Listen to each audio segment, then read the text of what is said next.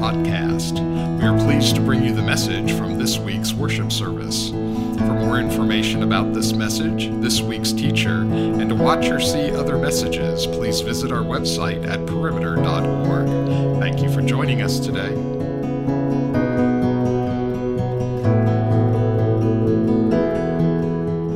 I appreciated Alan's prayer for workers. You may not know this, but Labor Day was instituted toward the end of the 19th century uh, by the labor movement at their influence that the government set it aside as a day to honor American workers. So if you're an American worker, you're being honored this weekend, and that's great. Through the years as a lead pastor or a staff pastor, I haven't always preached on Labor Day weekend. Uh, as I just alluded to, it's not the weekend everybody's just leaping and, you know, don't want to preach that weekend. But uh, for the many of the weekends that I have preached on Labor Day weekend, I've talked about the topic of labor. How do you connect your faith and your work? Because it's a, a huge, huge need in our lives. Well, I'm not going to do that today, okay? And I'm not going to do it for a couple of reasons. One is that in the last number of years, we've had a number of sermon series on this topic and on this theme. And you're going to see on the screen a reminder of some of those that have, that have come your way in the past few years. In 2013, our teaching team did a series called What Do You Work For? Your Place in a Larger Story. Back in 2009, when Matt Bowner was here, we did a series called Restoration Hardware. In 2014, a series simply called Calling uh, your calling, including your calling of work. Uh, in 2011, we did a series called Shalom, bringing shalom, the flourishing of our cities, in part through our work.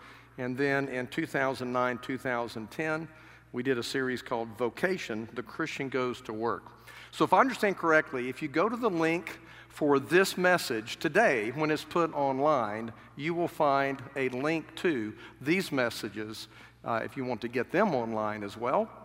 Uh, or you can find instructions there about how to pick up the old version, CD version. Let me also mention to you that there's a new ministry of our church called Terminus Collective. I don't know if you know this, but Terminus was the first name for the city of Atlanta. Then it was called Marthasville, and then it was called Atlanta. And we have a new ministry of our church that's, in, that's intended to connect faith and work, to help people understand their work in an orientation of faith. Travis Vaughn heads up that ministry, and you can find out more about it by going to terminuscollective.org. So I would really encourage you to look at that. Travis is doing a great job, and it's a great ministry. Today, uh, our message is going to connect with, but not officially be a part of, the series that Randy is in right now the series that Randy's been preaching from the story of the prodigal son and the older son, it's a fantastic series. If you've missed any of it, get the messages that you've missed and be here for the next few weeks as he completes the series. It's been fantastic. It's about how we are totally changed by the love of a Heavenly Father. That being reconciled to God comes through the love and the grace of a Heavenly Father who sends the elder son. And in our story, the elder son comes and finds us and brings us back. Now, as Randy said, I think in sermon two or three of this series, his series is about justification. That's a big, fancy theological word. What is it? The doctrine of justification is the doctrine of our being declared not guilty, in fact, being declared righteous in the sight of God.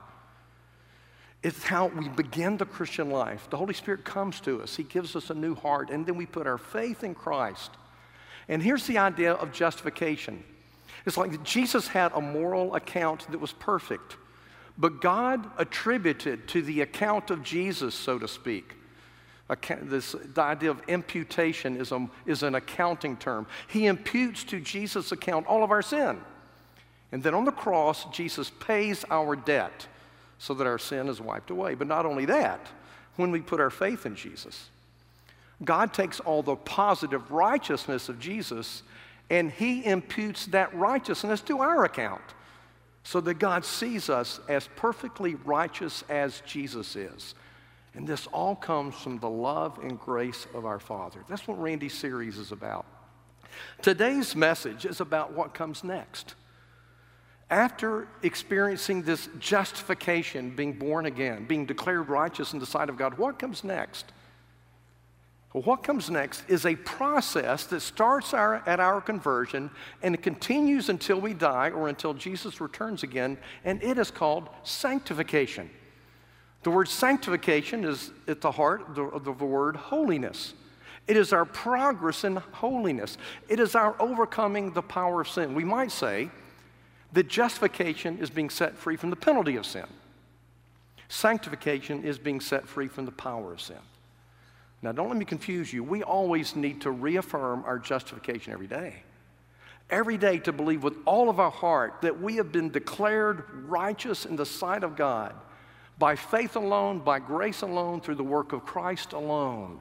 That is always the bedrock of our experience every day.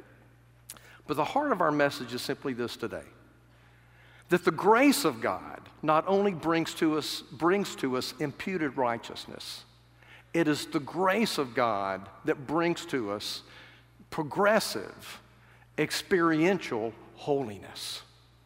Holiness. Our being set free from the power of sin is a work of God's grace. Now, let me admit to you right away, I'm using a word that's really a bad word in our culture, and that's the word holiness, right? There are probably few words in our culture that have more of a negative connotation than holiness. I'm going to come back to that in a few minutes. But let me just say this right now. This is a very important series for every one of us to hear for this reason. Every one of us in this room has a desire to break free from something that is enslaving us a habit, an attitude, a posture of our heart, something that we wish we could break free from, but we just can't seem to do it. Maybe bitterness has overcome your heart. You know you need to forgive certain people. You just can't find it in your heart to forgive them. And bitterness is eating you uh, alive from the inside out. Maybe you're addicted to pornography, as so many people are in our culture, or to illicit sex, or to alcohol, or to drugs, or some other substance. Maybe you're addicted to religious deeds. Maybe you're addicted to the approval of certain people. Maybe you're addicted to your work, so much so that your family is being torn apart by your business success. I don't know what it is that you wrestle against, but whatever it is, this message is for you, and this message is for me because I'm right in that battle with you as well. Let me give you a preview of where we're going today. We're going to read the passage that this message is based upon. Then we're going to back up and look at that passage just verse by verse and make some observations. And then we're finally going to turn to the outline that you'll find in your points to remember, and you'll see it on this back screen. And just in about the last 15 minutes of the sermon, we'll look at this outline and analyze all of uh, this teaching of this passage about holiness by grace. But let's start right now with a word of prayer. Let's pray together. Lord Jesus, we ask you now that you would come be our teacher. There's certainly no power in the one who stands on this stage. But there is power in your word, we believe. And there's power in the grace of Jesus, and there's power in his Holy Spirit. And we believe that Jesus is here today. So come, Lord, and be with us and speak to our hearts. And we pray it in Jesus' name. Amen. The title of this message, as you're going to see it on the screen, is this Grace plus Jesus yields holiness. Now, I know that because that looks like a chemistry equation, this is a bad sermon for a lot of us right off the bat, right? If you didn't, if you didn't like chemistry, maybe even forgot that that's what that means, that little arrow. But here's the idea of today's message that grace plus Jesus yields holiness. It's about a grace driven transformation of our lives. And it comes from this passage. Please stand as we read Titus 2, verses 11 through 14. Titus 2, 11 through 14. I'll be reading from the New International Version. Paul says, For the grace of God that brings salvation has appeared to all men, and it teaches us to say no to ungodliness and worldly passions, and to live self controlled, upright, and godly lives in this present age, while we wait for the blessed hope, the glorious appearing of our great God and Savior Jesus Christ, who gave himself for us to redeem us from all wickedness and to purify for himself a people that are his very own, eager to do what is good. May the Lord bless the reading and hearing of his word. Thank you. Please be seated. Now, let me give you a little bit of the context of this passage. This is part of a letter that is written by the Apostle Paul. The Apostle Paul is writing to a younger minister that he is training and he is supervising, and that younger minister's name is Titus. Titus has been sent to the island of Crete Crete is in the Mediterranean Ocean, south of Greece and south of Turkey. And the job that Titus has been sent there to do is to share the gospel with the people of Crete and disciple the people of Crete and eventually raise up elders and, and deacons and leaders of the church of Crete.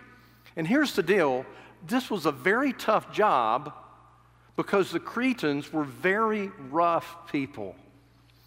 In this book, the Apostle Paul is describing the kind of moral character followers of Jesus should have, and especially the leaders of the church that they should have.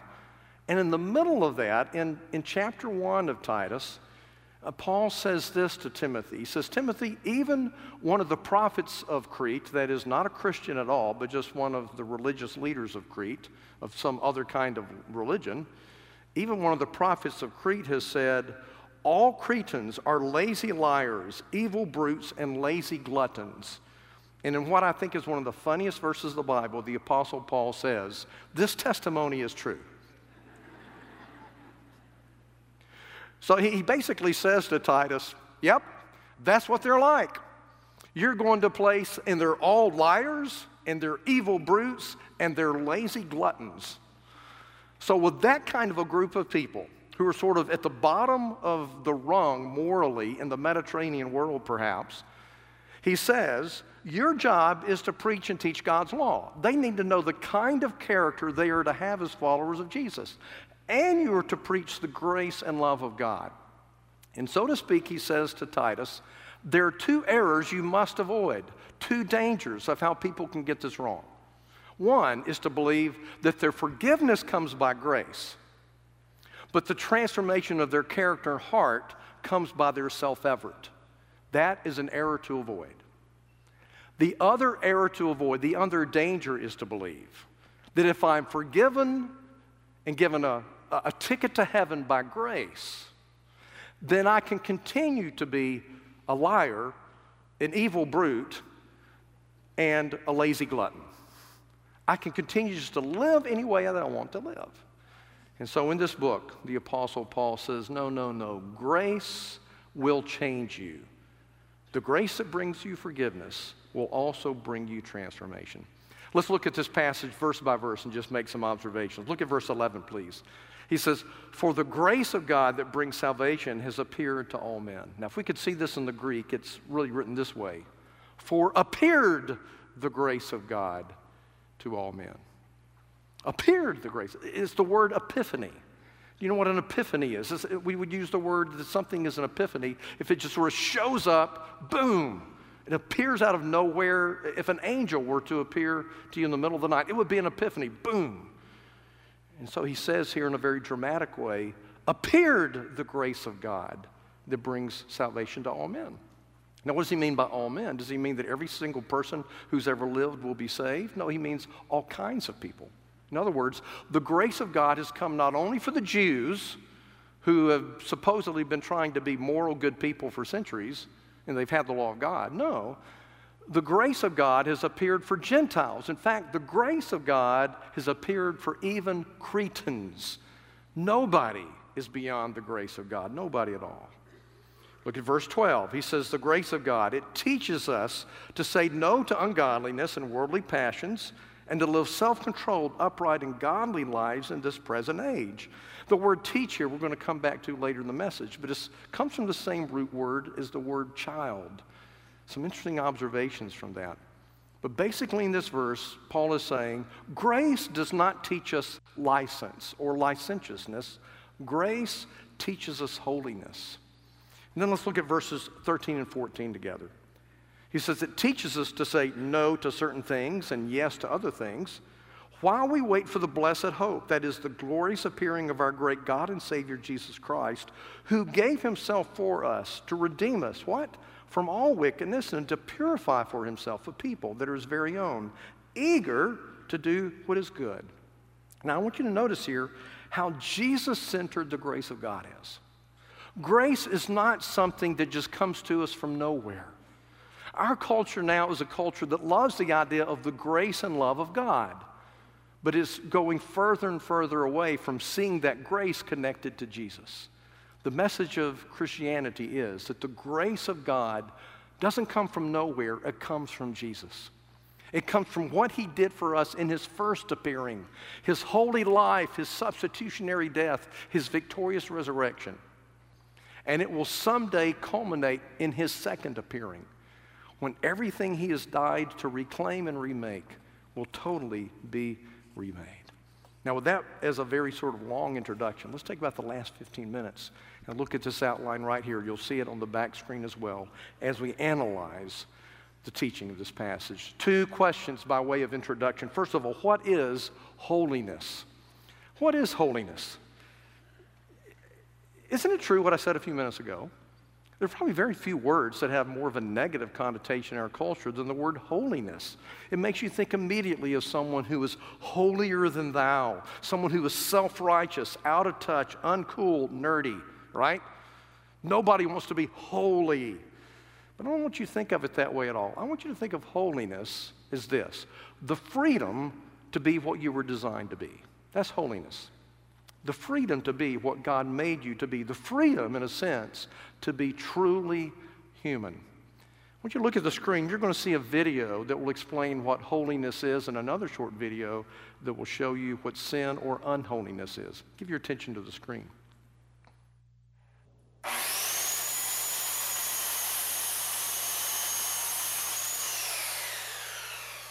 Now, I'll explain in a moment. I know you're confused, okay? But that's a picture of holiness, and this next little video is a picture of unholiness or sin.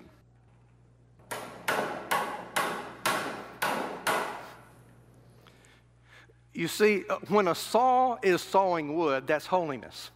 It was made to saw wood. When a saw is being used like a hammer, that's unholiness, that's sin. You see, the revealed will of God in the Bible, the revealed will of God in His law, teaches us what we were made for and how we were made to live, how we relate to God and to ourselves and to one another and to all of creation. That's what holiness is. And in fact, those things that bring destruction to us and that damage our lives, those things that we're not living the way we were made to live, that's unholiness, that's sin. That's what holiness is. Secondly, why is holiness so important? Well, two reasons. First, as I've already said, it's, it's what we were made for, it's how we were designed. But number two is this the Bible says that holiness is the characteristic and fruitfulness of experiencing grace. How will I know if this saving grace has come to me? The Bible says that the result will be my life will be changed and I'll begin to embrace a life of holiness. Now, hear me well. Holiness will not be completely mine. It will not be entirely mine. There will be a ton of sin in my life until, until Jesus comes back again or until I die to go be with him in heaven. But the truth of them, and, and the, the odd thing about it is that the, actually, the closer I get to Jesus, the less holy I will feel. It's one of the, the strange things, the ironies of holiness, that the most, more holy you are, the less holy you will feel, the more aware of your sin you will be and you'll be burdened by that. But the Bible says very truly that a characteristic of, of conversion is that we will yearn for holiness, we will seek holiness, we will make efforts toward holiness. There's a very odd story in the New Testament where Jesus comes upon a fig tree as he's going toward Jerusalem, but the fig tree has no figs on it, so he curses it. Now, that seems rather harsh, but he was giving a lesson to his followers, and that is fig trees are supposed to bear figs. And yet Israel was not bearing the fruit of holiness. And so the Bible says to us, Jesus says, You'll know them by their fruit. And if you're truly a follower of Jesus, the fruit may be faint and the fruit may be weak, but it will be there. Holiness will be produced. Now, three observations today about this grace of God that we find in the gospel. But first, let's redefine the gospel. We want to do this over and over again. At the screen, you'll see the definition. Let me read it for you. It says, The gospel is the good news of what God has done for us through the life, death, resurrection, ascension, and reign of Jesus. Would you read that aloud with me, please?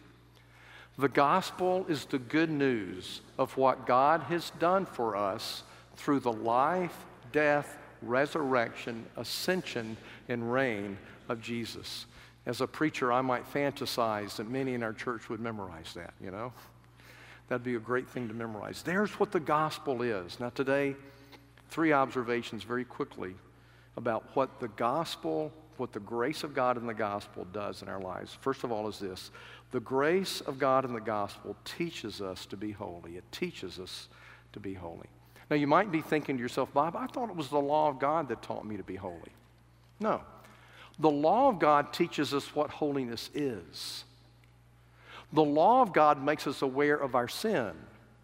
The law of God tells us the road that we should be on, but the law of God is powerless to train us to walk us down that road.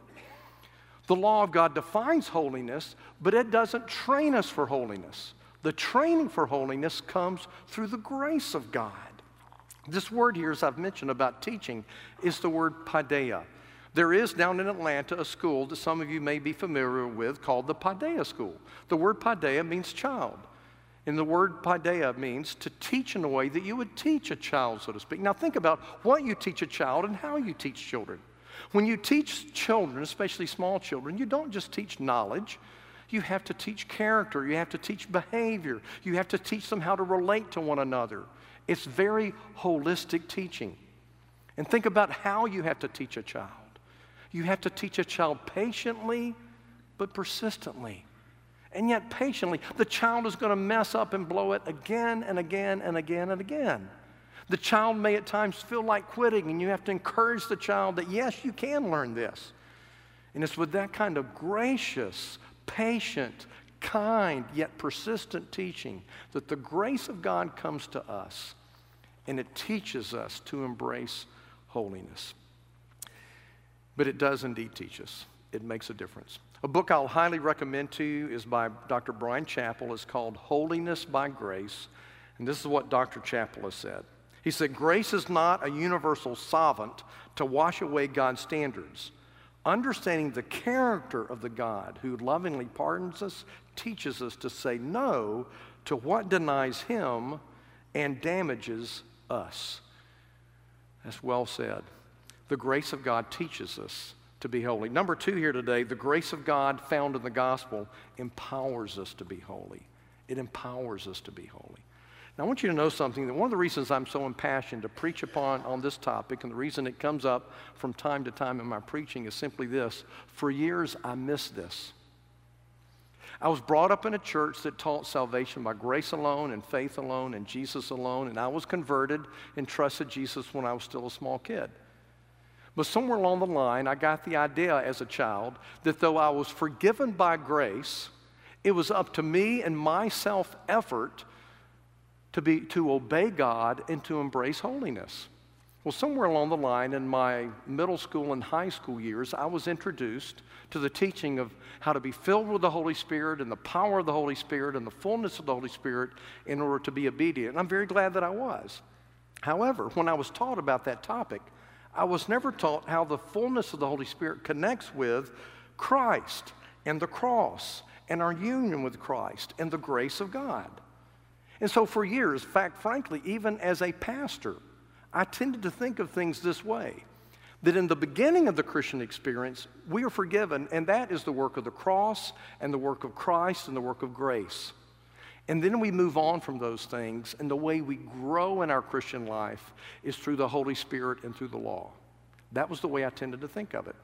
That is absolutely not true. The Holy Spirit is involved in our conversions. He is the one that shows us our need for Christ. The law is involved in our conversions. It's through knowing the law that we know we need a Savior. But likewise, imagine the freedom I began to feel.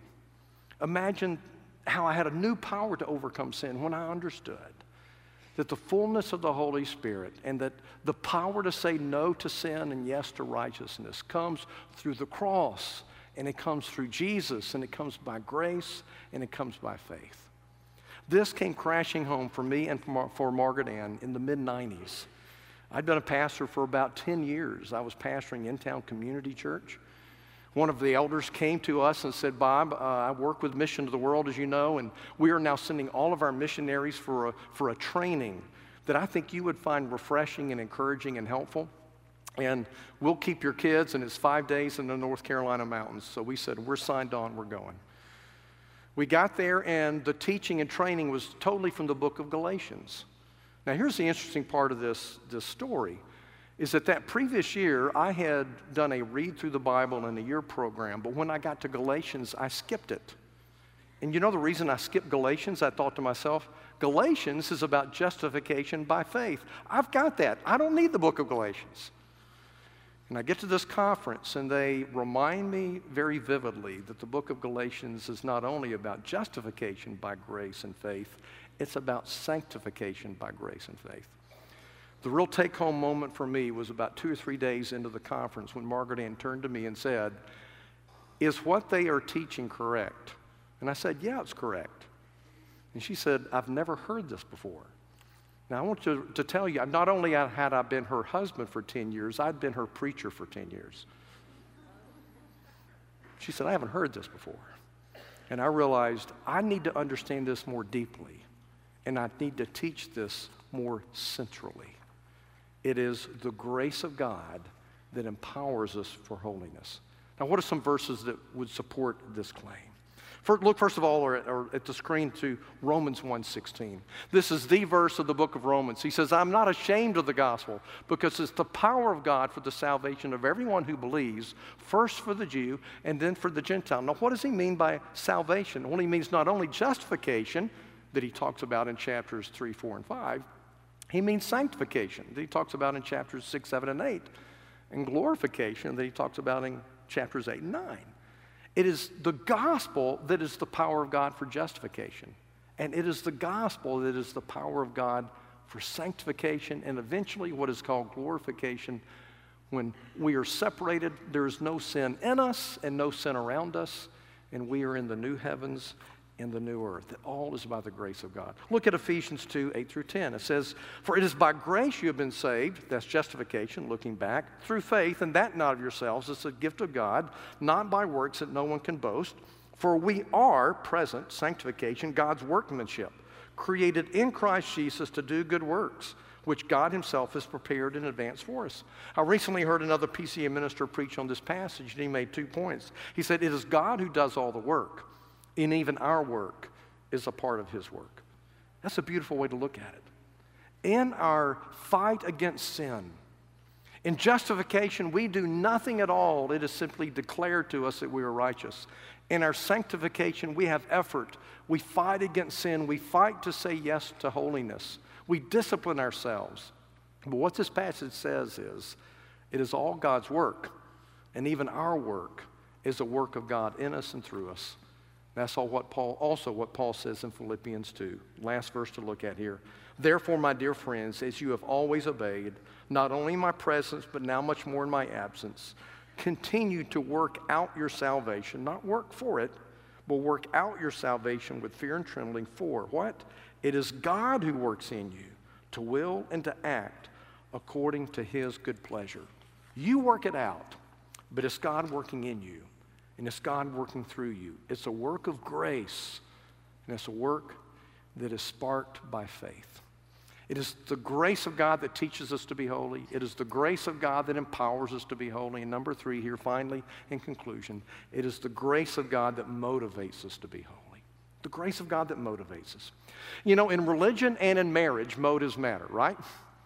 Why you do what you do is just as important as what you do.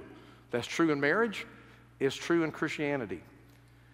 What's the motive for your obedience? Charles Spurgeon, I think the greatest preacher of the 19th century in Britain, said this that the obedience of the Christian is like being drawn with the cords of sweet love, not being like being whipped and driven with the law. And that is the truth of it. Our obedience is being drawn with the cords of, the, of gospel love, not being whipped and beaten with the threats of the law. Our motive is not fear. Our motive is not pride. Our motive is not reputation. Our motive is that we have been so dearly loved that we love our Savior in return, and therefore we want Him to be honored. Notice in this passage how grace centered, gospel centered, Jesus centered our holiness is. He says in verse 13, while we wait for the blessed hope, the glorious appearing of our great God and Savior, Jesus Christ, we look forward to Him coming back again. We look forward to seeing Him with our own eyes. And then we not only look forward to His return, we look back to His first appearing. And we, He says this in verse 14 who gave himself for us to redeem us from all wickedness and to purify for himself a people that are his very own, eager to do what is good. He died not only to make us forgiven, he died to make us holy. And so this is a Jesus centered holiness. The cross teaches us to be holy, the cross empowers us to be holy, the cross motivates us to be holy. Now, let me conclude this message. And I want to conclude it by saying something that I think probably reflects where you are right now, because it's where I've been all week while I've been working on this message. All of this talk about holiness and obedience makes me very, very hyper aware of my disobedience and my lack of holiness. All week long as I've prepared this message, that's what has been on my mind. But I am not as holy as I should be, as I want to be. There is so much disobedience in my life. Then you need to know if that's where you are, and if you're an honest person, that is where you are.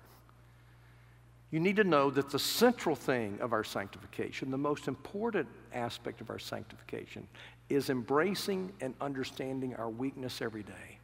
Coming every single day with your weakness and with your failings. Never moving away from your justification by grace alone. Always believing that you are declared righteous by grace alone and faith alone. And even in the midst of that, continuing every day to say, Lord, I fail I fail, I fail, and never giving up that pattern of confession because that, my friends, is the hallmark of holiness. That is the hallmark of grace in our lives. I can't recommend everything that's been written by Dr. Lesslie Newbigin, a missionary to India. But in his book, The, the Good Shepherd, about ministry, this is what he said, and I agree with it 100%. He says, I know that I have myself failed over and over again that I am a moral and spiritual weakling. But here also it is true that God's strength is made perfect in weakness. The church is not an organization of spiritual giants. It is broken men and women who can lead others to the cross. For what is the work of the ministry if it is not to lead others in following Jesus on the way to the cross? Amen. There's a hymn that I go to over and over again. I go to this hymn when I have failed, and I go to this hymn when I need the power of the cross to obey. And here are the words of the hymn. You'll see it on the screen.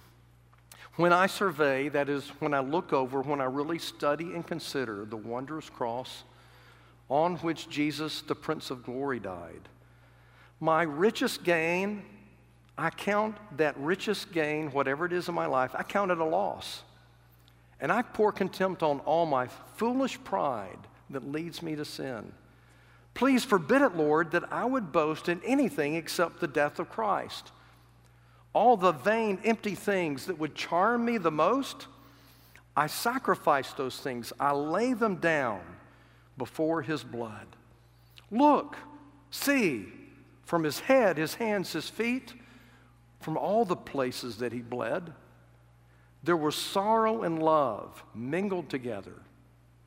And his blood was like sorrow and love flowing down. Did ever such love and sorrow meet together? Did ever thorns compose such a beautiful crown? Were the whole realm of nature not mine? If the universe belonged to me, that would be a present far too small. No. Love, this amazing, love so divine, this love demands my soul my life, my all. My friends, the cross of Jesus Christ is the motivation for our obedience. And the cross of Jesus Christ is the only hope in the face of all of our disobedience. Praise God for the gospel of grace. Let's pray. Lord Jesus, we need your grace so deeply and desperately. And so, Lord, today we praise you and thank you for a grace that brings to us every single day no matter how often we sin, a declaration that we are righteous, that we are declared to be as righteous as Jesus is by faith alone. And upon that standing, we come again and again every day to the throne of grace. And we come there with our temptations and our weaknesses. And Lord, every day, oh Lord, we thank you that you don't get tired of hearing us say, I'm weak, I'm tempted, come help me. Thank you for that kind of grace. And so today, Lord, we want to tell you that because you have loved us, we want our lives to reflect the beauty of your holiness. May we love your law, may we love your will, because you have loved us so deeply. We pray it in Jesus' name. Amen. You've been listening to the Perimeter Church podcast. Perimeter Church is located at the corner of Highway 141 and Old Alabama Road in Johns Creek, Georgia. Please visit our website at www.perimeter.org for more information, to give us your feedback, and find other messages from our teaching team. Thanks for making this podcast a part of your day.